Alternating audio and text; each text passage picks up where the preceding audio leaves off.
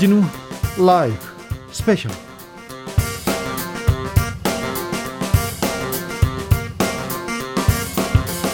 2021년 7월 24일 토요일입니다. 안녕하십니까. 주진우입니다. 토요일 이 시간은 일주일 동안 주진우 라이브에서 가장 중요하고 가장 재미있었던 부분만 모으고 모아서 다시 듣는 그런 시간입니다. 그리고 묻히면 안 되는 뉴스 다시 하나하나 짚어보는 그런 시간 같습니다. 자, 토요일에 기자 반짝반짝 빛이 납니다. KBS 김비치라 기자 오셨습니다. 네, 안녕하세요. 토요일이면 어김없이 찾아오는 김비치라입니다. 이번 주에도 많은 뉴스들 중에서 이것만큼은 꼭 한번 짚고 넘어가자 하는 것들만 알차게 뽑아왔으니까요. 함께 해주시면 감사하겠습니다. 더운데 어떻게 지내요? 아, 제가 이제 직장인들은 1년 동안에 의무적으로 이제 노동법에 따라서 쉬어야 되는 연차 휴가가 있어요. 네. 그래서 회사에서 이제 강제로 지정을 하는 시기가 저도 다가와서 쉬었는데 네. 그래도 집에만 있긴 좀 뭐해서 네. 강원도로 2박 3일간 호캉스를 계획을 했는데 그랬는데 가서 이제 호텔 방 안에서 대부분의 시간을 보내고 안 나가요? 너무너무 더워서 낮은 움직일 수가 없어요. 바다 안 가요? 볼 수는 있는데 한 10분 정도 보고 나면 호텔로 돌아오게 되더라고요. 더워서요? 네, 그래서 그냥 집에서 에어컨 틀고 시원하게 있는 지금 이 시간이 더 좋더라고요. 음, 네, 4차 유행의 정점으로 가고 있습니다. 아, 이번 주 뭐 현명하고 지혜롭게 거리두기 잘 아, 해달라는 당부 또 드립니다. 매주 이런 당부만 드려가지고 죄송한데요. 네, 그래도 가장 위험한 시기를 지나가고 있다는 거 명심하시고요. 아, 한 번 더 당부드리겠습니다. 지금 이 방송 영상으로도 만나보실 수 있습니다. 네, 코로나로 집콕하시면서 영상으로도 함께 하시면 감사하겠는데요. 유튜브에서 주진우 라이브 검색하시고 화면도 함께 봐주시면 좋겠습니다. 서운하지 말라고.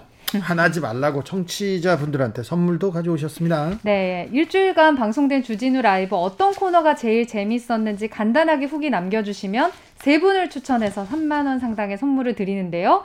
메시지 받으신 다음에 치킨, 피자, 아이스크림 중에 하나를 또 고르실 수가 있습니다. 청취 후기 어디로 보내면 됩니까? 카톡 플러스 친구에서 주진우 라이브 검색하시고 친구 추가하신 다음에 편하게 보내실 수 있습니다.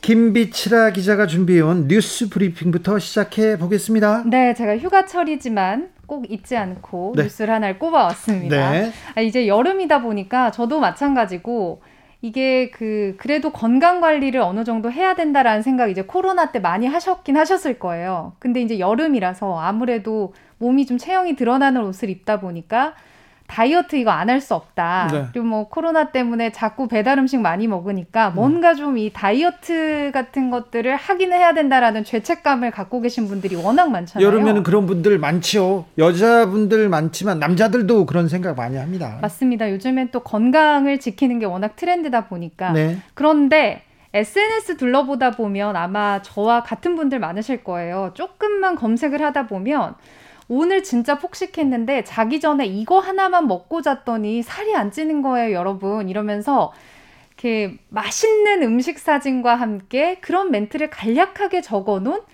어, 광고도 아닌 어떤 특정 업체 판매 업체도 아닌 일반인들의 SNS 글들을 많이 찾아볼 수가 있는데요. 아니 저녁에 자기 음. 전에 이것만 먹었더니 살이 안 찐다. 이게 말이 됩니까? 너무 솔깃하죠. 솔깃 안 하고 이거 이거 이거, 이거 잡아드려야 돼. 그래서 정말 이런 글들 예. 내가 직접 체험하고 올린 걸까 한번 살펴봤더니요. 네? 역시나 건강기능식품 업체들이 광고를 빙자해서 심의를 피해가는 새로운 네. 마케팅 수법을 쓰고 있었던 것으로 확인됐습니다. 요즘은 SNS 스타들이나 유튜버들 영향력이 크기 때문에 돈을 주고 그 사람들한테 광고를 많이 해요. 그런데 이런 거는 명백한 허위 광고 아닙니까? 근데 저도 지금 이제 주진 라이브 방송 시작하기 전에 오전에 어, 이런 글들 어딨더라 하고 SNS 한 10분만 살펴봤더니 제가 직접 찾은 글들인데요. 아침에 몸이 무겁다. 요즘에 불면증 때문에 잠 잘 못 잔다 싶으시면 자기 전에 이 효소 한 포만 먹으면 정말 개운하더라고요. 이런 글이 있고 네. 헬스 트레이너가 단백질 쉐이크로 한 끼 식사했더니 체지방이 감량되고 마스크 때문에 안 좋아졌던 피부까지 개선됐다. 피부까지 좋아진다고요? 그리고 요즘 여성분들 사이에서는 다이어트 차라는 게 되게 유행을 해요. 네. 그래서 밥 먹기 전이나 후에 이 차만 한 잔 우려 마시면 또 역시나 체지방이 감량되고 뭐 일주일 만에 2kg가 빠졌다, 붓기가 빠졌다 이런 글들이 올라오는데 마찬가지로 그 조금 인기가 많은 팔로워 수가 많은 SNS 개인들이 올려놓은 글이거든요. 예. 근데 SNS에서 인기가 많은 한 여성이 올린 다이어트 식품 체험글 실제 보면요. 이걸 먹었더니 아니 이 제품에 피부 보습 효과가 있다더니 진짜 제 피부가 개선됐어요라고 올린 하나의 제품이 있습니다. 예? 찾아봤더니 대체 이 제품이 피부 보습 효과를 어떻게 인증받았나 봤더니 이 제품 안에 피부 보습 효과를 가진 부원료가 들어가 있는데요. 건강기능식품 표시에서 이 부원료는 기능성을 발휘할 만큼 양이 많이 들어있지 않아서 인증도 받지 않았기 때문에 광고에 언급하는 것 자체가 불법인 상황이었습니다. 이거 불법인데 너무 많이 지금 너무 많이 퍼져 있습니다. 이게 이제 개인이 올리고 내가 체험을 했다라고 해도 사실은 보면 광고 아니야? 의심을 할 수밖에 없잖아요. 의심할 수밖에 없는 게 아니라 이거 광고입니다. 원래 건강기능식품은 광고 심의가 굉장히 엄격합니다. 아니 먹는 거고요. 건강하고 이게 관련된 거기 때문에 엄격해야 됩니다. 이거는. 안에 어떤 재료가 들어갔고 어떻게 인증을 받았는지 심의를 통과한 내용 문구로만 광고를 할 수 있고 만약에 심의 자체를 안 받고 이런 내용으로 광고를 한다라고 하면 형사처벌이나 행정처분도 받습니다. 그런데 이렇게 올려놓는 SNS 체험 후기는 광고가 아니라 체험단이 체험을 하고 개인의 주관적인 걸 올린 것이다 라면서 피해갈 수 있기 때문에 아. 오히려 이제 업체들이 유명인을 써서 심의를 받아야 하는 TV나 뭐 신문 광고 대신에 네. 이런 마케팅 수법을 굉장히 많이 쓰고 있는 거잖아요. 오히려 입소문해서 이런 그 이런 마케팅 많이 합니다. 이런 광고 많이 합니다. 그런데 정부, 공정이 이런 데 나서서 이 지침을 좀 만들어야 될 것 같아요. 워낙에 지난해 이제 뒷광고라고 해서 소위 광고가 아닌 것처럼 광고를 하는 것들이 많이 적발되면서 네. 공정위에서 광고에 대한 세부 지침을 만들긴 했습니다. 네. 그래서 지난해 경제적 대가를 받고 쓴 추천 글은 추천 글이지만 이건 엄연히 광고기 때문에 광고죠. 소비자에게 알려야 한다라고 지침을 마련을 했지만 네. 역시나 SNS에 개인 SNS까지 다 들여다볼 수 없다. 이렇게 해서 이제 워낙에 마케팅 수법으로 여전히 활개를 펼치고 있습니다. 아니요, 그 스타일리스트가 이 옷 내 돈 주고 샀는데 너무 좋다. 근데 나중에 보니까 돈 받은 광고였잖아요. 그건 규제가 잘 안 되더라도 어떤 그럴 수 있어. 그런데 이거는 먹는 겁니다. 그렇죠. 건강과 위험하죠. 직결되는 겁니다. 그 이거는 식약 식약처나 보건복지부에서 명확한 가이드라인 줘야 될 것 같습니다. 네, 식약처가 움직여야 하지 않느냐 해서 식약처의 입장을 물어봤는데요.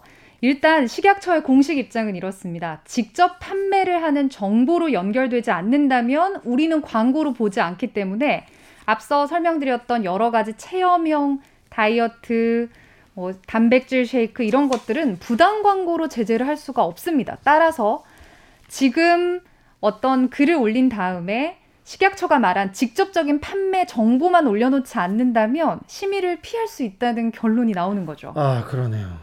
이제 식약처가 사실은 지금까지 뭐 뉴스 보신 분들 많은 분들 아시겠지만 뭐 다이어트 효과 있다고 판매된 제품들 SNS 유명한 제품들 적발을 하고 뭐 또 거기에 인기 방송인들이 연관돼 있는 것도 적발하긴 했습니다만 이 모든 것들은 식약처가 규제하고 있는 광고의 범주 안에서 모니터링을 한 것이고요. 체험단이 했다라고 하는 것들은 교묘하게 심의도 피해가고 적발에서도 제외가 되는 그런 상황이 계속되고 있는 겁니다. 제재를 받지 않는다는 결론이 나오는데요. 이거 문제 있습니다. 문제 있어요. 바꿔야 돼요. 지금이라도. 그래서 식약처가 최근에 이제 KBS에서 취재가 들어간 뒤에 이제서야 이런 체험형 휴기들도 여름철을 맞아서 집중 단속을 하겠다라고 해서 최근에 단속에 들어갔는데 과연 이런 단속으로 개인들의 일일이 그 모든 퍼져 있는 것들을 어느 정도 적발해낼지가 좀 미지수인데요. 실제 제가 그 핀터레스트라고 많은 분들이 쓰시는 글로벌 SNS가 있어요. 이미지 검색에서는 굉장히 세계적으로 인기가 있는 이제 미국의 SNS 업체인데 네. 이 핀터레스트는요 아예 다이어트 제품 광고는 물론이고 다이어트 전후 사진, 네. 다이어트에 대한 체험형 이미지 같은 것들을 절대 올리지 못하게 자체적으로 금지를 했다는 거예요. 예. 그러니까 이렇게 뭔가 식약처에서 제재를 하지 않아도 사실은 영향력이 큰 SNS 회사 자체에서도 가이드라인을 마련할 필요가 있는데 지금은 오히려 우리 SNS를 통한 광고에 장을 제공해주고 있는 것으로 돈벌이를 하고 있는 것도 좀 씁쓸합니다. 식약처 공정위가 바로 나서야 될 것 같습니다. 그런데 아무튼 다이어트 식품 이거 믿지 못하는 식품 이거 어, 공식적으로 그 공식적으로 허가받지 않은 식품이면 굉장히 위험하다는 위험하다는 얘기 해드리고 싶습니다. 아무튼 이그 약사와 의사한테 좀 상의하고요. 이 공인된 기관에서 기관에서 기관에서 이렇게 검증 받은 다이어트 식품 어, 먹어야 됩니다. 아니면 굉장히 위험할 수 있다는 얘기 어, 드립니다. 네. 다음 뉴스로 가볼까요? 네, 요즘 폭염이라서 뭐 워낙에 어려운 상황이지만 각자의 자리에서 묵묵히 일하시는 분들 많을 텐데 우리가 또 기억해야 될 게 벌써 1년 반 넘게 코로나 최전선에서 일하는 의료진들 생각 안 할 수가 네, 없잖아요. 네, 존경과 감사를 드립니다. 그런데 요즘 네. 더운데 이 폭염에 더 힘들 것 같아서 참 미안하고 감사합니다. 맞습니다. 저희 저 같은 경우도 이제 요즘에 좀 코로나가 심각해지면서 KF94 마스크를 밖에서 계속 쓰고 있으려고 하는데 네. 이게 굉장히 힘들죠. 말을 하는데에도 땀이 나는데 네. 그 코로나 최전선이라고 하는 음압병동을 가면 제가 메르스 때 한번 직접 음압병동에 취재를 하러 들어간 적이 있는데요. 그 레벨 D의 방호복을 머리부터 발끝까지 입으면 이제 소위 우주복 같은 거거든요. 예. 당연히 공기는 통하지 않고 그 무게가 상당한데 이 병동의 의료진들은 늘상 지금 벌써 1년 반째 그 방호복을 입었다 벗었다를 하면서 환자들을 치료를 하고 계시잖아요. 무거운 그 고무옷, 무거운 비닐옷을 그냥 입고 다닌다고 생각하면 됩니다. 꽁꽁 동열산. 와, 상상할 아. 수도 없는데. 그런데 이 의료진들이 폭염 때문에 그리고 계속 길어지는 코로나 상황 때문에도 힘든데 요즘에 힘든 일이 하나 한 가지가 더 생겼다고 합니다. 더요? 사실 뭐죠? 제가 훈훈한 뉴스를 준비해 와서 정말 이 의료진들의 노고를 얘기하고 싶었는데 네, 그거 아닌가요? 이분들이 이분들을 정말 힘들게 해서 이것만큼은 멈춰줬으면 하는 호소의 이야기가 있어서 빼놓을 예. 수가 없어서 가져왔거든요. 들어보자고요, 빨리. 이 최근에는 이 음압병동, 그러니까 중증 환자들이 격리돼 있는 곳에도 코로나 초기 때는 60대 이상의 어, 노년층이 많았다면 최근에 그렇죠. 20, 30대나 40, 50대, 그러니까 좀 젊은 분들이 좀 많아진 상황인데 네. 이 환자들 가운데 황당한 민원으로 의료진들을 괴롭게 하는 일들이 있다고 합니다. 젊은 환자들이 의료진들을 괴롭게 해요? 실제 서울 의료원 음압병동의 이야기인데요. 예? 아이스 커피 좀 갖다 달라. 담요 좀 하나 더 달라. 옷이 젖었는데 이걸 새 걸로 갈아입혀 달라. 화장실까지 데려달라. 신발 좀 여기에서 여기로 옮겨달라. 화장실 좀 청소해달라. 이걸 음압병동에 있는 의료진들에게 요구를 한다고 합니다. 아, 이거 요구할 수 있는 사안이 아니에요. 아, 아, 먹고 싶다. 갖다 달라. 이게 지금, 어, 자기를 치료해주는 음압병동 의료진한테 할 소리는 아니지 않습니까? 실제 김차남 주임 간호사가 KBS와 인터뷰에서 조심스럽게 이건 실제 자기 집에서 아플 때 가족들에게 부탁을 한다거나 아니면 마치 호텔에서 요구를 하는 것 같은 스스로 할 수 있지만 본인 편의를 위해서 예. 다른 사람을 시키는 그런 일들이 너무 많다 보니 한 번 병실에 갔다 오면 본인들도 그 더운 레벨 D의 방호복을 벗고 쉬는 시간이 필요한데 아예 이런 민원들을 그 옷을 입고 처리를 하다 보면 번아웃이 돼서 식사도 아예 하지 못하는 날들이 최근에 늘어가고 있다. 그리고 김명희 간호사님은 환자와 보호자가 하루에도 이제 그 음압병동에 격리가 되다 보니까 전화로 주문을 하는 거죠. 예. 보호자와 환자가 번갈아 가면서 한 명이 30에서 40통의 전화를 걸어서 계속해서 방금 말씀드린 황당한 민원을 해서 다른 업무도 못하게 하는 일들이 늘어나고 있다는 거죠. 하루에 3, 40통 이거 너무하죠. 이분과 보호자는 3, 40통이겠지만 다른 환자 보호자가 또 있지 않습니까? 그래서 옆에 있는 환자분들이 오히려 이 간호사분들에게도 너무 대신 죄송하기도 하고 본인들에게도 너무 피해가 가기 때문에 이 서울 의료원 음압병동 의료진들에게 쓴 편지를 또 제가 봤는데 편지를 보면 네. 옆에 있는 이 환자분이 충분히 혼자서 할 수 있는 것도 하지 않고 간호사님을 너무 괴롭혀서 우리가 보는 것 자체가 스트레스니까 이분을 좀 다른 데로 이동시켜 달라. 예. 이렇게까지 얘기를 하고 있다고 합니다. 그리고 또 하나는 택배 얘긴데요. 예. 요즘 워낙 덥다 보니까 사실 일반 가정집에서도 택배 주문량들이 워낙 늘어나는 시기잖아요. 예. 근데 코로나19 이제 음압병동으로는 들어갈 수 있는 물품이 제한돼 있기 때문에 만약에 환자가 의료원으로 택배를 시키면 일일이 다 뜯어서 분류를 하고 확인을 한 다음에 가져다 줘야 되는데 이 음압병동 앞으로만 하루에 50건이 넘는 택배가 도착을 해서 이걸 또 분류를 하는 직원들이 몇 시간씩 거기에 매달리고 있다고 합니다. 그래서 아이고. 제발 좀 일주일에 이제 한 번 정도만 택배를 좀 모아서 해달라. 여러분들이 이제 필요한 물건 당연히 있으신 건 알지만 좀 자제해달라라고 했지만 이것도 잘 지켜지지 않고 있다고 합니다. 아, 이 폭염에 고생하시는 1년 넘게 고생하신 안 그래도 고생이 많은 의료진들에게 이런 스트레스를 주고 있다니 가슴이 아픕니다. 네.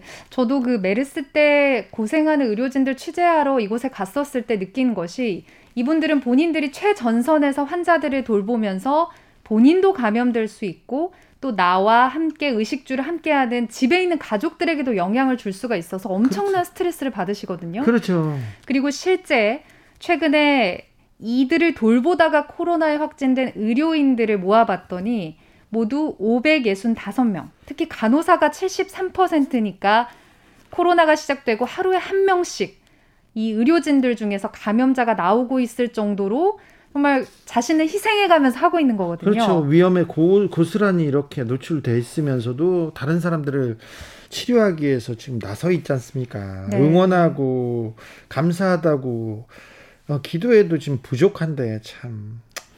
작년 여름에 한창 이제 코로나 때문에 심각해졌을 때 전국적으로 왜 캠페인도 했었던 것 덕분에 같아요. 덕분에 감사합니다. 그렇죠. 의료진들에게 뭐 네. 음료수도 보내고 이런 분위기가 있었는데 사실 최근에 생각해 보면 일반인들도 의료진들에 대한 감사함이나 고마움들 표현하는 분들 많이 못 봤거든요. 네, 당연하다는 듯, 당연하다는 듯 그냥 잊어버리고 사는 사람들이 많습니다. 네, 그래서 좀 의료진들이 실제 그런 얘기를 하시더라고요. 좀 그런 게 느껴진다고 하더라고요. 아무래도 대중적으로도 그런 것들에 대한 경각심이나 긴장감이 없어진 게 어, 그곳에 있는 환자들에게서도 우리가 이제 느낄 수 없는 그런 좀 씁쓸함이 있다라고 얘기를 하셔가지고 네. 정말 우리가 의료진에 대해서 어떤 게 존중인지 한번 생각해 봐야 될 것 같고 물론 그곳에 격리돼 있으면 정말 힘들 것 같아요. 저도 네. 나는 왜 여기에 있을까? 근데 그런 것들 의료진에게 푸는 것들은 정말 안 되겠죠. 네. 코로나 아 나만 재수가 없어서 운이 없어서 뭐 코로나 걸렸다 그렇다고 해서 의료진한테 그러면 안 됩니다 아니 아 그 여러분을 치료해주는 가장 가까운 데서 치료해주는 분이지 않습니까? 낫게 해주는 사람한테 그러면 안 됩니다. 그렇죠. 사실 다른 나라 같은 경우는 지금 이런 음압병동이나 병상이 없어서 네. 치료도 못 받고 죽어가는 분들이 많다는 건 워낙에 저희가 뉴스를 통해서 알고 있는데 워낙 당연하게 생각한 나머지 아이스 커피를 갖다 달라라는 것들을 너무 아무렇지도 않게 민원을 넣으시면 네. 안 되겠습니다 정말. 기본적으로 좀 생각해봐야 되는데 제가 좀 어렸을 때 많이 다쳤어요. 어. 그래서 제가 음압병동에도 가보고 아 정말요? 중환자실에서 뭐 선천적으로 아프신 겁니까? 아니고요. 아니면 네 사건 사고로 네, 사건 사고로 많이 누워 있었어요. 중환자실에서 많이 누워 있고 그런데 어. 그때 간호사 누나들이 이게 치료해주고 의사 선생님들이 치료해줘가지고 아 감사하다. 자다가 이렇게 자다가 자다가 아니죠. 막 혼수 상태에서 이렇게 잠깐 깨보면 간호사 선생님 옆에서 치료하고 있어요. 그래서 아 너무 감사하다 이렇게 생각했었는데 감사한 마음을 갖고 의료진들한테 잘해야 빨리 낫게 해줘요. 그렇죠. 안 그러면 주사 좀 세게 놓으세요. 이런 사람들 참 음압병동에서 이 사람들 퇴출돼야 됩니다. 아 참 이 폭염에 고생하시는 의료진들한테 다시 한번 네, 감사한 마음 감사드립니다. 그리고 예, 미안한 마음 아, 전달합니다. 국민들은 덕분에 감, 덕분에 우리가 코로나 시대 이만큼 안전하게 살고 있다고 다 감사하고 생각 감사하게 생각합니다. 대신해서 저희가 인사드리겠습니다. 감사합니다. 네. 감사합니다. 여러분께서는 지금 주진우 라이브 스페셜을 듣고 계십니다. 주진우 라이브 스페셜 주진우 라이브 스페셜 김빛이라 기자와 함께하고 있습니다. 본격적으로 주진우 라이브 스페셜 하이라이트 장면 다시 듣기 시작해 보겠습니다. 어떤 장면으로 가볼까요? 네, 도쿄올림픽 앞두고 이제 문재인 대통령과 일본 스가 총리 만남이 이루어질 것인가 관심이 많았는데요. 이 만남이 무산됐고 한일 관계도 역시 복잡해졌습니다. 네, 어렵습니다. 또 이준석 국민의힘 대표가 통일부 폐지해야 된다 주장을 하면서 정치권에서도 여러 얘기가 나오고 있는데요. 쌓여가는 그래. 질문들 예. 어떻게 해결할 할까 저희가 정세현 전 통일부 장관을 모셔서 여러 얘기 나눠봤죠. 남과 북은 그저 남과 북이 아닙니다. 옆에 있는 중국도 있고요, 일본도 있고요, 또 미국도 있고요. 현안이 산적해가지고 앞으로 한 발자국을 못 움직이고 있습니다. 그래서 여러 문제점, 일본 문제, 그리고 중국 문제, 미국 문제, 그리고 북한 문제에 대해서 여러 궁금한 점 정세현 전 통일부 장관, 한반도의 현인 정세현 전 장관에게 물어봤습니다. 막 있는 대로 다 물어봤어요. 북한이 지금 굉장히 어렵답니다.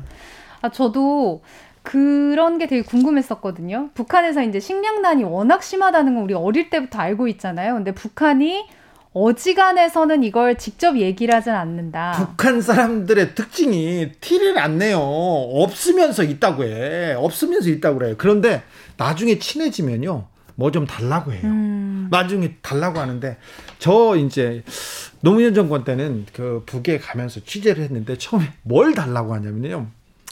그 국가 보위부, 그 정, 국정원 같은 사람들인데 네. 뭐가 부러웠는지 그 우리 측 사람들이 이렇게 귀에다 이렇게 이어폰을 꽂고 네. 무선으로 교신하잖아요. 네네. 네. 근데 무선 교신하는 게 그게 부러웠나 봐. 아. 그러면서 주 기자 선생 나 저것 좀 하나 사주면 안 되냐고 이어폰 하나 써 받아달라는 거예요. 이어폰을 어디다 쓰게? 그런데 아니 다 끼는데 우리는 못 끼니까 음. 한세 개만 사달래요. 아니 필요도 없어요. 이어폰만. 아 이어폰만. 네, 그 얘기를 하더라고요. 그러니까 처음에는 허세. 예, 나는 뭐 고치고도 굶어도 괜찮아 막 이런 하는데 나중에 이렇게 얘기를 합니다. 그런데 이번에 식량 부족하다고 직접 얘기했어요. 우리 도와달라는 메시지를 직접적으로 던진 거예요. 그렇죠. 그러니까 이게 도와달라라고 할 정도면 네. 엄청 힘든 건데 네. 사실은 네. 우리가 보통은 북한의 식량난에 대해서 주기적으로 언론에서 나오는데 워낙에 요즘에 코로나랑 내수 문제 때문에 네. 북한의 식량난이나 북한의 코로나 상황에 대해서는 또 공식적으로 관심을 잘 안 갖다 보니까 네. 북한에서 이제 관심을 유도하기 위해서 네. 이런 보고서까지 낼 정도의 지금 상황이 오지 않았나 이렇게 지, 좀 추측이 되죠. 대선 레이스에 지금 도쿄 올림픽에 그리고 코로나에 다 정신이 없으니까 일 우리도 좀 쳐다봐 다오. 야, 바이 조 바이든 정, 행정부 왔는데 뭐 하니 해서 좀 쳐다봐 다오 이렇게 북한이 이렇게 메시지를 던졌는데 우리가 지금 네. 여기에 화답을 하지 못하고 있다고 정세현 전 장관은 얘기합니다. 네. 그러니까 지금 이 정도로 어려운데 만약에 중국이 도와줬을 경우에 또 네. 남북 관계가 정말 심각하게 달라질 수 있, 있다. 이 네. 정도까지 네. 좀 얘기를 한 걸 보고서 YS 때도 중국보다는 우리가 우리 음. 한 동포고 우리가 한 민족이어서 우리가 먼저 도와야 된다고요. 보수 정권에서도 얘기했는데 지금 진보 정권에서 바로 몇 발짝 가야 된다. 미국 눈치 고만 보고 꼼짝 못 하고 아, 시간만 흘러 보내지 말고 속도를 좀 내야 된다고 이렇게 따끔하게 주문하고 있으나 아직 네. 움직임이 없습니다. 그리고 이제 통일부 폐지에 대해서도 저도 이제 통일부가 어떤 역할을 하느냐, 특히 이제 젊은 분들, 20대들 사이에서 여러 얘기가 나오면서 뭐 정치권에서 얘기가 나오니까 정 전 장관님도 어떻게 좀 보고 계시나 궁금했는데 역시 이제 통일부에서 하는 것과 외교부에서 하는 것들은 엄연히 이제 다른 것이고 통일부가 분단 국가에서 해야 될 어떤 정도의 일들이 있다라는 것들은 또 명확하게 딱 잘라서 얘기를 하셔서 네. 어, 통일부가 하는 역할들이 무엇인지에 대해서 사실 좀 이렇게 폐지 논란이 나올 때 통일부에서도 어느 정도의 적절한 퍼포먼스 같은 것들 필요하지 않나 저는 좀 생각이 들더라고요. 네. 인터뷰 들으면서. 딱 잘라서 아무튼 한국의 현실을 지금 잘 몰라서 이준석 대표가 하는 얘기라고 딱 잘라서 따끔하게 얘기했습니다. 일본에 대해서도 일침 가세요? 저 그 소마공사 발언 듣고서 처음에는 그 우리말을 잘 모르는 사람이 네, 실수는 아니지만 우리말을 잘 모르는 사람이 어떤 것 단어를 들어와서 했을 수도 있겠다라는 일말의 가능성을 제기를 했었는데 직접 만나봤더니 한국말을 기가 막히게 잘하는 사람이더라 이렇게 딱 정리를 해주고 나니까 역시나 더 괘씸하다라는 생각이 들더라고요. 네. 그리고 대선 주자들에 대해서도 여러 가지 얘기를 했는데 역시 이제 저도 사실 이 부분 되게 궁금해가지고 정 전 장관님 같이 어떤 통일이나 여러 가지 대해서 생각이 있는 분들이 과연 대선 주자들의 공약을 어떻게 볼까 했는데 말씀 들으니까 역시나 후보 검증이라던가 아니면 지금 후, 뭐 경선 준비하거나 이런 분들 때문에 통일이나 뭐 대북관에 대해서는 얘기가 나온 게 정말 없더라고요. 아직 평가를 할 수 있는 수준이 아니다 보니까 더 궁금해지긴 했습니다. 사실 분단된 그 우리나라 입장에 보면 남북 관계 그리고 통일 외교에 대해서 어떤 비전을 가졌느냐가 가장 중요한 덕목 중의 하나거든요. 그런데 이 부분에 대한 대선 주자들의 공약 경쟁, 정책 경쟁은 없습니다. 아직, 네, 아직 나오지 이 부분도 잘 우리가 뒤쫓아가면서 보도해 드리겠습니다. 네, 더 자세한 이야기가 궁금하시죠? 월요일에 방송된 훅 인터뷰 하이라이트를 이어서 듣고 오겠습니다. 큐. 북한에서요 최근에 유엔에 우리 식량 부족하다 의약품 부족하다 이런 보고서를 제출했습니다 북한이 이런 얘기 안 하는데 이례적으로 식량난을 공개한 이유는 뭡니까 그게 그 사람들 그 웬만하면은 그 고통을 호소하지 않는 네. 묘한 그저이 습성을 가지고 있어요. 허세가 있죠. 일종의 허세지. 예. 자존심이고. 근데 그렇게 솔직히 식량이 부족하다, 식수도 지금 어, 비위생적이다, 의약품이 부족하다 하는 얘기를 하는 거 보면 상황이 굉장히 심각하다는 방증입니다. 네. 북한이 그렇게까지 얘기를 하면은 당연히 인도주의 차원에서 대북 지원 문제가 예. 국제적으로 논의가 돼야 돼요. 예. 정치권에서 통일부 없애자 이 얘기는 어떻게 생각하십니까? 아, 그거는 그 아직도 그 문제가 되고 있어요. 예. 벌써 그게 뭐지 뭐 어, 일주일 넘은 얘기인데 근데 그 뭘 지금 그 대한민국이 아직도 분단 국가라는 사실을 모르기 때문에 나온 얘기라고 봐요. 네. 독일도 예. 외무성이 있었고 독일 통일 문제를 다루는 내독 관계성이라는 게 별도로 있었습니다. 네. 적지 않은 예산을 쓰면서 그러면서 20년 동안 꾸준히 그 내독 관계성이 동독과의 관계를 물밑으로 물, 수면을 수면 위로 수면 아래로 개선한 결과 결국 90년에 통일이 됐는데 통일된 뒤에는 내독 관계성은 없어졌어요. 예. 그러니까 그 통일부는 통일될 때까지는 이건 당장 투자하는 만큼 쓰는 예산만큼 효과가 안 나도 언젠가는 그것이 이 성과를 내리라는 기대를 가지고 유지를 시켜야 됩니다. 예. 이런 이, 이, 이, 이번 일도 통일부가 먼저 앞장서서 대북 식량 지원, 의약품 지원 같은 것을 하겠다고 나서면은 그게 앞으로 통일부의 존재 이유를 훨씬 더 어, 강화시켜주는 그런 이제 미천이 될 겁니다. 네. 눈을 좀 넓혀보겠습니다. 일본 얘기를 좀 해야 되겠는데, 음. 소마공사가 대통령에게 부적절한 발언을 하고 그러는데, 외교관이 이런 부적절한 언행, 이거는 좀 어떻게 보셨어요? 소마공사는 뭐, 나도 몇 번 만난 적이 있는데, 한국말을 기가 막히게 잘합니다. 네. 결국 사고를 쳤더군요. 네. 한국말을 잘하다 보니까, 아, 나무를 잘 타는 원숭이가 나무에 떨어지는 식으로. 예. 근데 대단히 부적절할 뿐만 아니라 오만 불선한 거예요. 예.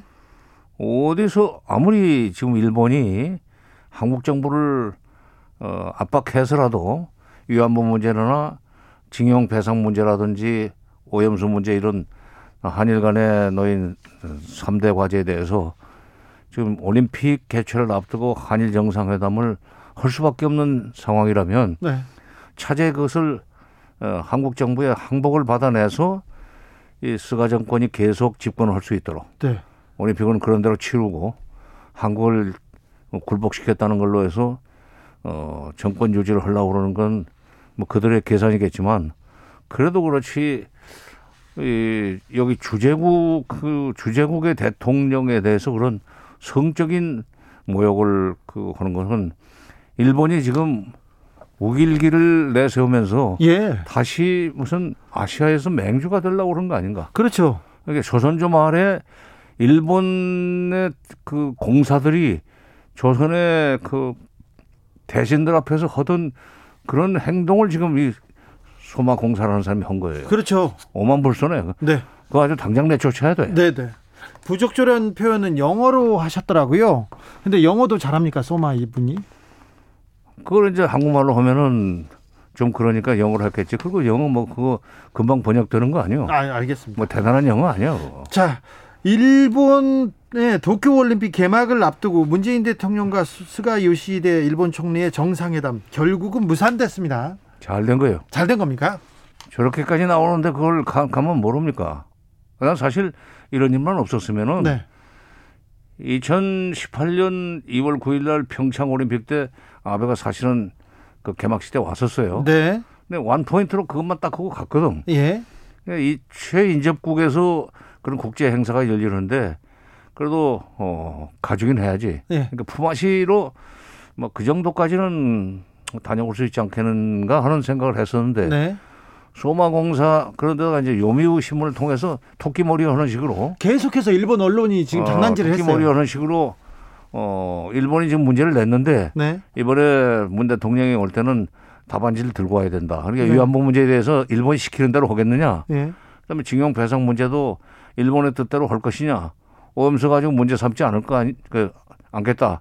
뭐 이런 이런 이런 이런 식으로 토끼 머리를 하는 상황에서 소마 공사에 그런 참 흉측한 발언이 나왔는데 이렇게 되면은 원 포인트 방문도 할 수 없게 됐죠. 아주 결정을 이번엔 작은 것 같지만 굉장히 큰 결단인 것이 이번에 이런 일을 겪고도 문 대통령이 또 이웃에서 하는 행사에 에, 가져야 된다는 식으로 가면은 저 일본 사람들이 그 이 더 기고만장해가지고 네, 오만방자 아주 한일 관계를 앞으로 정말 상하의 관계를 끌고 가려고 겁니다. 이때 잘 잘랐어요. 잘 잘랐습니까? 네. 적절하게 잘 갔습니다. 그래도 일본이 저렇게 좀 저열하게 나오더라도 우리는 외교적으로 우리는 계속해서 격을 유지하겠다고 이런 생각을 했나 봐요. 청와대에서 지금까지. 문 대통령 스타일이죠. 네. 네. 그러나 어 일본이 호의로 받아들이지 않습니다. 아니 물론 물론 그, 그 사람들은 그럴 리가 없어요. 그 사람들은 지금 그리고 한국이 지금 선진국으로 지금 올라서고 네. 여러 면에서 일본보다 따라잡다 내지 일본을 따라잡을 가능성이 있다는 거에 대해서도 그런 이제 세간의 평가에 대해서 굉장히 배아파하는 것 같아요. 네. 그래서도 지금 어이 한국 한국을 굴복시키려고 그런 것 같은데 위안부 문제나 징용배상 문제를 없었던 일로 예. 60, 50, 65년 한일협정 원칙에 입각해서 그대로 돌아가자 내지는 55년, 아, 2015년 12월 28일 박근혜 정부 때 그때 불가역적으로 다 문제가 끝났다는 식으로 돌아가자는데 그건 할 수가 없죠. 예. 만약 그걸 다시 받아들이면 대한민국은 완전히 일본의 에, 속국이나 다름없이 됩니다. 네. 저기 대선 레이스에서 통일 시대를 조금 앞당길 만한 그런 통일관을 가진 지도자 보셨습니까? 음, 아직은 내가 무슨 내가 그 사람들 댕기면서 인터뷰를 어, 처지도 아니고 네. 또 캠프에서 뭐 나중에 이제 알아서 뭘 내놓으면은 그때는 뭐 평가를 할 수 있지만 내가 가서 물어볼 것도 아니죠. 역사관이나 통일관이 조금 이분은 문제다 그런 분 보이십니까? 모르겠어요. 지금 뭐 지금은 그 자체 검증 때문에 정신들이 없고 네. 통일이나 외교 안보 관련해서 뭐 뚜렷한 방향 제시를 하는 사람이 아직은 없지 않습니까? 그래도 통일 외교 안보 이 한 국가의 지도자가 가장 중요한 덕목이 이런 부분에 대한 식견, 비전 아니겠습니까? 경제 문제가 워낙에 그 다급하다 보니까 코로나 때문에 네. 그래서 재난 지원금 문제니 이런 거 가지고 서로 어뭐 감론을 받고 있는 상황에서 아직은 통일 외교 안보 문제에 대한 소위 그이 예, 예, 속내를 드러내지 않고 있죠. 네. 지금 이 문재인 정부가 몇몇달 남지 않았는데 마지막으로 음. 마지막으로 어떻게 좀 성과를 내야 될 부분이 어디 있고 어찌 했으면 합니까? 지금 지금 그 전까지는 요 직전까지는 그 북한이 이렇게 호소 그 호소 지원을 호소하기 전까지는 네. 에, 한미연합 훈련을 중단하면은 뭐 북미 대화의 접점 내지는 남북 관계 남북 대화의 접점을 만들 수 있다고 생각을 했었는데 그건 이제 물 건너가 간 것, 간것 같고 대신 이번에 지금 그 식량 그다음에 식, 그 식수 그다음에 의약품 부족을 이렇게 호소하는 걸 계기로 해서 네네. 네. 그걸 계기로 해서 우리가 좀 더 전향적인 그런 자세로 도울 수 있다. 예. 어떤 방식으로 하면 우리가 주는 것을 너희들이 받을 수 있겠느냐. 코백스에서 주는 지금 그 백신도 지금 그 위험해서 못 받겠다고 하는 그 입장에 있지만은 어쨌든 당신들이 하자는 대로 할 수 있으니까 어, 말그 입장을 밝히라 하는 식으로 좀 적극적으로 나가면 적어도 임기 전에 원 포인트 남북 정상회담은 한번 할 수 있고 예. 그리고 그걸 계기로 해서 남북 관계를 조금씩 복원 어, 해 나갈 수는 있을 겁니다. 네. 왜 그런 것이 중요하냐면 이게 이대로 그냥 그 정부가 그 정권이 끝나면은 다음 정부가 전부 처음부터 새 판을 짜야 돼요. 너무 어렵죠. 예. 그러니까 이건 보수가 됐건 진보가 됐건 민주당이 집권하건 뭐 국민의힘이 집권하건 간에 다음 정부가 북한과 새, 완전히 새 판을 짜지 않고도 뭔가 조금씩 고쳐나가면서 어, 남북 관계를 관리할 수 있는 그런 어, 밑자리는 깔아주고 떠나야 됩니다. 네. 2018년에 그렇게 한반도에 봄을 가져옴으로써 국민들에게 희망을 주었던 문재인 대통령이 2021년에 에, 한반도의 봄을 다시 한번 어, 불러놓고 그러고 떠나야 되는 책임이 있어요. 그러기 위해서는 이번에 에, 식량 문제 네. 이것을 아주 좋은 기회로 활용해야 됩니다. 북한이 식량 의약품 얘기를 했는데 지금 우리가 화답하면 될 것 같은데 우리 정부 지금 뭘 고민하고 있습니까? 그 미국 눈치를 보나요? 미국 눈치를 아직까지 봅니까? 이번에 통일부 장관은 가서 미국 눈치 보지 않고 몇 발자국 앞으로 가겠다고 했지 않습니까? 그렇죠. 네. 그러니까 어, 지, 어, 지난달에도 그러니까 한 달도 안 된 그 상황에서도 어, 지원을 그 요청하면은 허, 뭐 지원할 용의가 있다고 어, 발언을 했다던데 이번에 한번 치고 나갈 필요가 있어요. 네. 이제 이제 지금 취임해가지고 아무것도 못 하고 갈 수는 없잖아요. 네, 그러니까요. 미국은 이제 미국은 행정부가 이게 바이든 행정부가 지금 그 들어와서 안착했는데 북핵 해결 의지 아직도 우선순위에서 밀려 있습니까? 자기네들이 그 북한이 요구하는 대북 적대시 정책 철회까지 해가면서 그들 북한과 대화를 꼭 해야 돼? 우리가 왜 그래야 되는데 하는 어, 배짱인 것 같아요. 아이고. 주진우 라이브. 정세현 전 통일부 장관과 함께한 인터뷰 하이라이트 부분 다시 듣고 오셨습니다. 김빛이라 기자 이 방송 full 버전으로 들으면 공부할 게 많습니다. 네, 유튜브나 팟캐스트에서 주진우 라이브 검색하시고요. 7월 19일 월요일 일부를 함께 하시면 됩니다. 인터뷰 클립이 따로 준비되어 있습니다. 주진우 라이브 스페셜 김빛이라 기자와 함께 하고 있습니다. 다음 장면은 어떤 장면이죠? 네, 대선 분위기 역시 점점 뜨겁게 달아오르고 있는 가운데 저희 주진우 라이브에서는요. 대선 주자들 직접 스튜디오에서 함께 만나서 만나서 이야기를 나눠보고 있는데요. 이번 주에는 대선 출마를 선언한 국민의힘 하태경 의원이 함께했습니다. 핫해 핫해 하태경인데 그렇게 핫하지는 않습니다. 지지율도 이렇게 1%대에 어, 머물고 있는데 계속해서 남녀 문제, 젠더에 대해서 계속 어, 이슈를 던집니다. 남녀 공동 복무제 얘기하면서 임신하거나 출산하면 그 여자 군대 안 가도 된다 이런 얘기 해가지고 여자 여성들한테 인기가 없어요. 제가 일침을 가했는데 본인은 어 아니에요 여성들한테 인기가 많습니다 이렇게 얘기하더라고요. 저도 이제 그 여성이다 보니까 저나 주변의 여성들이 관련해서 얘기를 하는 거 보고, 어, 이 이슈는 사실 뜨거운 이슈를 하이원님이 일단 잘 잡긴 잡으신 것 같은데. 아, 근데 이슈를 던지는 거를 정치인들이 좋아하거든요. 그게 호평이든 혹평이든 상관없어요. 그렇죠. 이슈를 따라가시는 건 잘한 것 같은데, 이제 그 많은 논란이 됐었던 임신과 출산을 한 경우에는 면제를 하고 그렇지 않으면 남녀가 함께 1년 의무 복무를 한다 하고 또 모병제를 혼합한다 이제 이런 내용이지 않습니까? 예. 근데 저도 딱 들어도 궁금증 물음표가 딱 생기는 게요. 임신과 출산은 요즘 대부분 평균 연령이 30대 중후반까지 넘어선 가운데 그렇죠.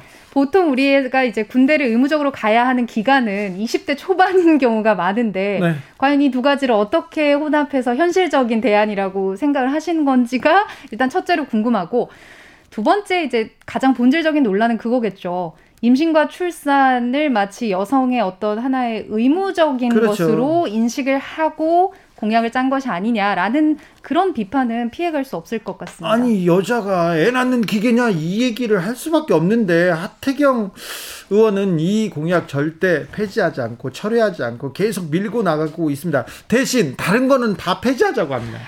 주진 라이브 나오셔서 기존에 폐지하자고 하셨던 것보다 더 많은 것들을 폐지한다고 해서 깜짝 놀랐습니다. 교육부도 폐지!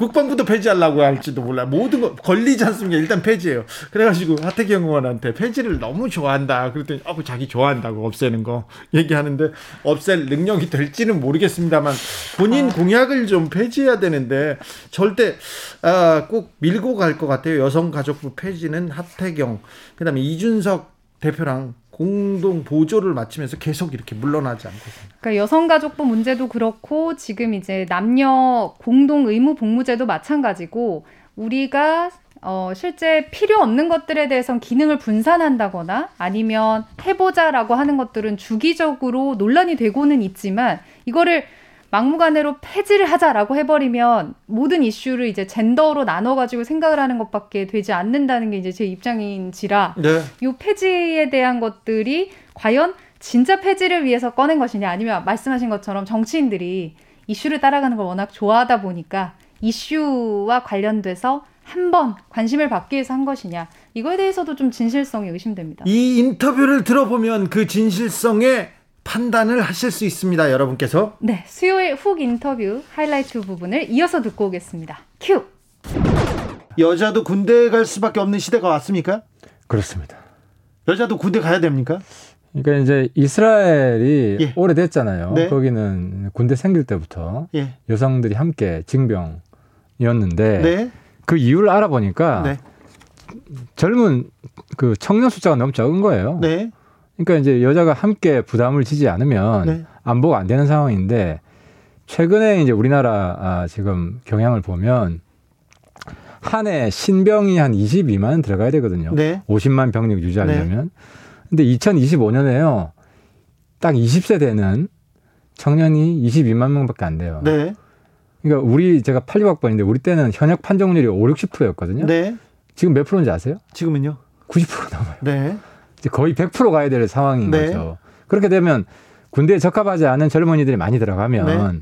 사고도 많이 나고 국방부가 사고 뒤처리하느라고 바쁜 거죠. 최근에도 그렇지만. 예.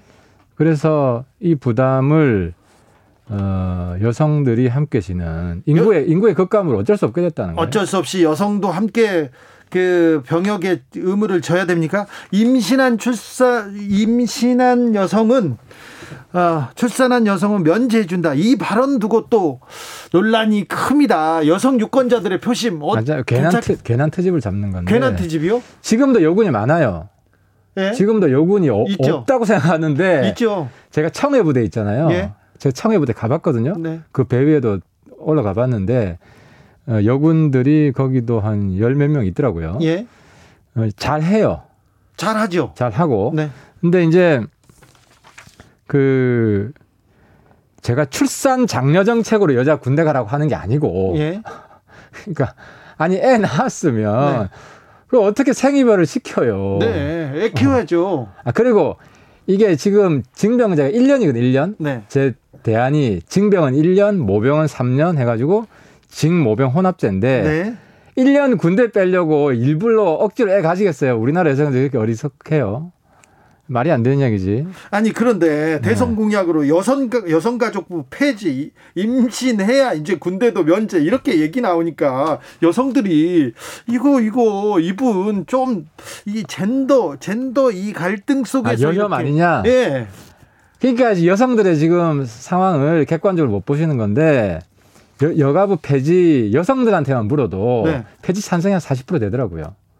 왜냐하면 60%는 반대잖아요. 그럼 아니 중립이 있으니까 네. 아, 비슷비슷하고 네. 남자들은 조금 많고 이러는데 왜 그러냐면 여가부가 일반 여성 대변을 거의 안 했어요. 윤미향이나 윤지호나 이런 기득권 여성이거나 혹은 보수 진영 공격하기 좋은 여성이 이런 여성들만 주로 대변했지. 그래서 여가부가 일반 여성들을 위한 정부 부처라는 인식이 그렇게 없, 크게 없어요. 아, 그래도 여성가족부가 좀 부족하긴 했지만 그래도 폐지가 대안이 될 수는 없잖아요. 여가부가 오히려 일을 방해하거든. 네. 그러니까 이런 거예요. 돌팔이 의사인 거예요. 네. 예를 들어서 병원에 가면 여성과를 가는 게 아니잖아요. 정형외과, 내과, 그죠? 네. 뭐 저 다른 데도 많이 가죠. 네. 아니, 그러니까 이런 각각의 분야별로 간단 말이에요. 네. 복지는 네. 여성부가 잘하는 게 아니라 복지부가 여성 복지는 복지부가 잘하는 거예요. 네. 경단녀 문제는 노동부가 잘해요. 여가부보다. 예. 근데 이중으로 여가부가 다 걸치고 있으니까 오히려 문제 해결만 복잡해지고 꼬이고 오너십도 애매해지고 네. 그래서 오히려 이제 이제 병 고치는데 더 방해만 한다는 거예요. 알겠습니다. 이거 하태경 의원이 굉장히 또 다른 문제에 대해서도 굉장히 고민도 많고 공부도 많이 된 분이세요. 그런데 자꾸 여성 여성 하다가 아 이거 이거 나중에 대선 토론 나가면 공격당할 것 같은데 이거 걱정됩니다. 여성들이 좋아한다니까요. 좋아한다고요? 아 그리고 요즘 특히 요즘 20대 젊은 여성들은 네. 나는 특혜 받기 싫다. 아, 의원님 안 좋아해. 진짜예요. 아, 왜 안 좋아해? 왜냐면 여성들 왜 여성들만 군대 못 가게 차별하냔 말이에요. 아, 그렇 그렇다고요? 그렇죠. 그것도 차별이죠. 자, 오사공호님께서 여자도 군대에 가야 한다는 문제를 접근할 게 아니라 통일로 접근해야죠. 아, 하태경 의원이 지금 뭐 아까 국정원 얘기도 하셨지만 군 얘기도 했지만 다른 문제에 대해서도 굉장히 좀 많은 어, 정책도 쏟아내고 공약도 많이 준비돼 있어요. 그죠? 예. 그런데 아무튼 여성 얘기만 나옵니다. 자, 핫해야 되는 하태경 지지율은 왜 이럴까요? 윤석열한테 왜 밀립니까? 그 어쨌든 이제 어, 특히 청년 세대 네. 국가의 미래가 지지하는 유일한 후보라고 저는 자부하고 있고 누가 하태경을 네, 그렇죠 네. 가장 그 미래 세대하고도 소통도 많이 하고 예 그래서 앞으로 뭐 레이스가 좀 지금 검증 과정이잖아요 네. 윤 총장도 최근에 보면 지지율이 좀 떨어지고 있고 네, 네. 물론 맷집은 강한 것 같긴 해요 많이 네. 많이 맞는 과정 속에서 또 그분도 정치적으로 성장하겠지만. 그런 과정 속에서 국민들이 저는 알아줄 거라고 봅니다. 그렇습니까? 예. 윤석열 후보의 안보관 어떻게 보고 계십니까? 안보관 확실한 것 같아요. 확실해요? 문재인 대통령보다 훨씬 나은 것 같아요. 안보관은 여태까지 이야기한 것들 종합을 하면 대구 아니면 밀란 났다 120시간 이런 좀 설화는 사실 정치인으로서는 지도자로서는 조금 어 좀 조금 부족하지 않습니까? 아, 그런 실수 해가지고 네, 실수 어, 얻어맞고 크는 거죠. 사실 지금 정치 신인이잖아요. 네네. 네, 네. 그래서 네. 어, 큰 문제 없이 조금 지금 지금 얻어맞는 그런 시기다 이렇게 보고 계시죠. 어, 그렇죠. 이제 문제는 이제 반기문 총장처럼 네. 좀 얻어맞고 그냥 케어업에 당할 것이냐, 네. 아니면 이겨내고 극복하고 네. 그 어, 프로 정치인으로 성장할 것이냐 하는 문제가 남아 있는데 어찌 보시는지요? 맷집은 좀 있는 것 같아요. 맷집이요? 예, 예. 맷집으로 정치하는 거 아니지 않습니까? 아, 중요해요. 중요합니까? 아, 중요해요. 네. 예. 그리고 이제 그 맷집이라는 게 더 좋은 말로 하면 성찰 능력이에요. 예. 그 보고 바, 고쳐야지. 비, 판 받으면서 스스로 고쳐질 수 있는지. 네. 근데 윤 총장 지금 보면 저도 뭐 통화도 좀 하고 얘기도 예. 좀 했는데 어쨌든 뭐 기본은 있는 것 같아요. 그래요? 예, 예. 저기 전화 와가지고 한번 만나셨죠? 아직 만나진 않았는데 아, 통화만 예, 요즘 뭐 좀 고민이 많으신 것 같아요. 그러니까 얘기를 하면 어떤 고민을 하시는 것 같아요? 최근에는 아무래도 이제 뭐 입당을 할 것이냐 우리 네. 당에 아니면 뭐 최종 후보 단일화 쪽으로 할 것이냐 네. 그런 고민을 하고 계신 것 같아요. 아, 윤석열 총장이 지금 나와서 나와서 지지하던 사람 중에 국민의힘에서도 좀 실망하는 사람들이 조금 있는 것 같습니다. 그리고 최재형 전 감사원장이 들어오고 그러니까 조금 여기 구도도 좀 바뀌고 있는 것 같고. 원래 다이내믹해요. 네. 그 전에 제가 가장 기억에 남는 게 그 노무현 대통령 예. 그 경선 과정에 보면. 노무현 대통령도 1% 저처럼 네. 1% 후보에서 출발했다가 네. 최종 이제 대통령이 되셨는데 네. 경선 과정에서 노무현 대표 엄청 지지율이 추락했어요. 예. 그래서 민주당 내에서 막 노무현은 안 된다 예. 해서 이제 정몽준 후보한테 가는 사람도 있고 그렇죠. 그런 일이 있었잖아요. 네. 그러니까 항상 있는 일이기 때문에 네. 근데 이제 아무튼 정치가 그래서 어려운 거예요. 여기가 아닌갑다고 했는데 또 막상 또 잘 되는 수가 있고 네. 뭐 그래서 그래서 아무튼 이 정치가 정말 어렵다. 저, 정치 어려운데 지금 1% 하태경이 지금 상승 곡선을 타야 되는데 안 보여요. 어쩌실 거예요? 뚜벅뚜벅 걸어가야죠. 네? 뚜벅뚜벅 걸어서는 안 되고 지금 막 뛰어나가야 될것 같아요. 근데 아무튼 보면 이 억지로 뭐 한다고 되는 것도 아니고 정치가 네. 예. 아, 아. 뭐 열심히 하다 보면 기회가 올 거라고 봅니다. 그렇습니까? 대선 1호 공약으로 검찰총장 직선제 법무부 폐지 발표하셨습니다.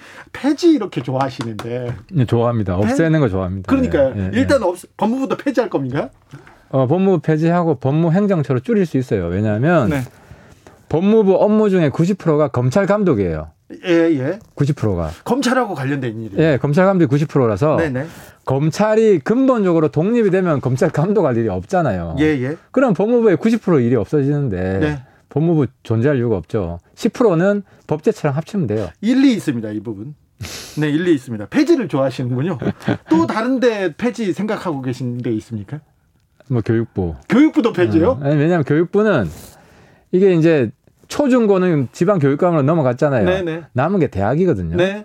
아 근데 지금 시대가 어느 시대인데 대학 권한도 그 지방으로 넘겨주면 교육부가 존재할 이유가 없어요. 일리는 있는데 그래도 교육부 폐지는 이거 아 좀 걱정됩니다. 그러니까 지방이 알아서 자율적으로 하는 게 맞다. 교육 정책은. 알겠습니다. 하태경 의원 아, 국방위원 오래 하셨고 국방 관련 전문가인데 국방부는 어떻게 해야 됩니까? 어, 국방부는 지금 보면 총체적 기강 회의다. 내가 지금 내가 그 정치하면서 네. 가장 머릿속에 남는 게 네. 이라크 파병하고 노무현 대통령이 예. 거기 가서 우리 병사들 네. 정말 사랑하고 네. 위해주고 네. 그런 장면이 아직도 이제 머릿속에 네, 가서 와락 앉았던 안았던. 네. 근데 문 대통령은 그게 너무 약한 것 같아요. 아 이번에도 우리 아덴만 영웅들이잖아요 청해부대가. 네네. 아, 우리 병사들 안아주라고요? 코로나에 아니 코로나에 그렇게 당하, 당했으면 네네. 정말 애절한 그런 좀 이야기들이 나와야 되는데 네. 밑에 사람들한테 화나내고 사실 국군 통수권자가 본인이에요. 근데 사과 얘기도 했지 않습니까? 그러니까 사과보다도 네. 예, 아무튼 좀 어, 우리 병사들을 진정으로 원하는 지도자 그런 느낌은 안 주는 것 같아요. 문, 문 대통령께서는. 그래요? 주진우 라이브 하태경 국민의힘 의원과 함께한 수요일 훅 인터뷰 하이라이트 부분 다시 듣고 오셨습니다. 이 방송 full 버전은 어디서 듣죠? 유튜브 팟캐스트에서 주진우 라이브 검색하시고요. 7월 21일 수요일 일부를 들으시면 됩니다. 인터뷰 클립이 따로 준비되어 있습니다. 아 그날 오셨는데 시스루 어, 너무 명확한 시스루 옷을 입고 와가지고 아참 아, 이런 패션은 젊은 사람들한테 특별히 여성 가족부 폐지를 요, 아, 외치고 있는 사람한테 어울리지 않는데 그 얘기는 제가 참아 하지 않으셨나요? 네, 아무튼 어, 한번 들어보시면 많은 생각을 하게 될 것 같습니다. 김비치라 기자 오늘도 감사했습니다. 네 감사합니다. 선물 선물 주고 가세요. 맞습니다, 맞습니다. 카톡 플러스 친구에서요 주진우 라이브 검색하시고 친구 검색을 하신 다음에 일주일간 방송된 주진우 라이브 후기를 남겨주시면요 세 분을 추첨해서 3만 원 상당의 치킨, 피자, 아이스크림 중에 직접 고를 수 있도록 해드리겠습니다. 지금까지 반짝반짝 김빛이라 기자였습니다. 감사합니다. 고맙습니다. 주진우 라이브 스페셜 여기서 인사드리겠습니다. 저는 다음 주 월요일 오후 5시 5분에 돌아옵니다. 지금까지 주진우였습니다.